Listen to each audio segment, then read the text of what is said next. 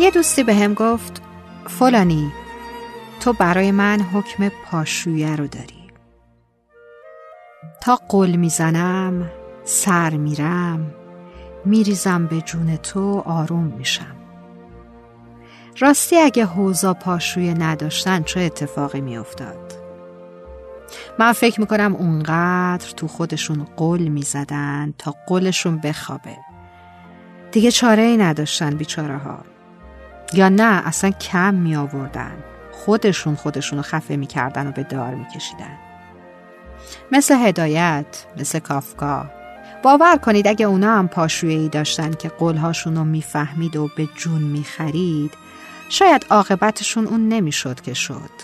یه جور دیگه می‌شد کار دیگه هم میشه کرد. اونم این که حوزها اونقدر قل می‌زدن که قلشون تبدیل می‌شد به تقیان بعد سر می‌رفتن و میریختن به جون مردم.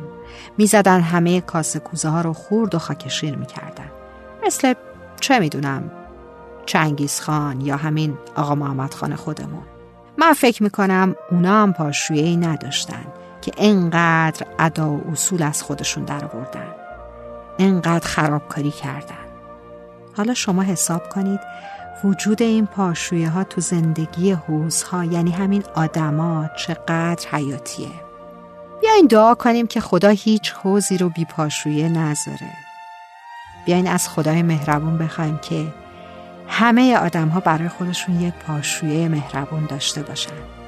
کسی که اونا رو می‌فهمه کسی که دردا و قصاشون آروم می‌کنه کسی که هیجانات درونشون رو سعی می‌کنه که آروم کنه.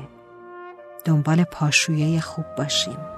یه پاشویه همدم مهربون مونس و از همه مهمتر صادق.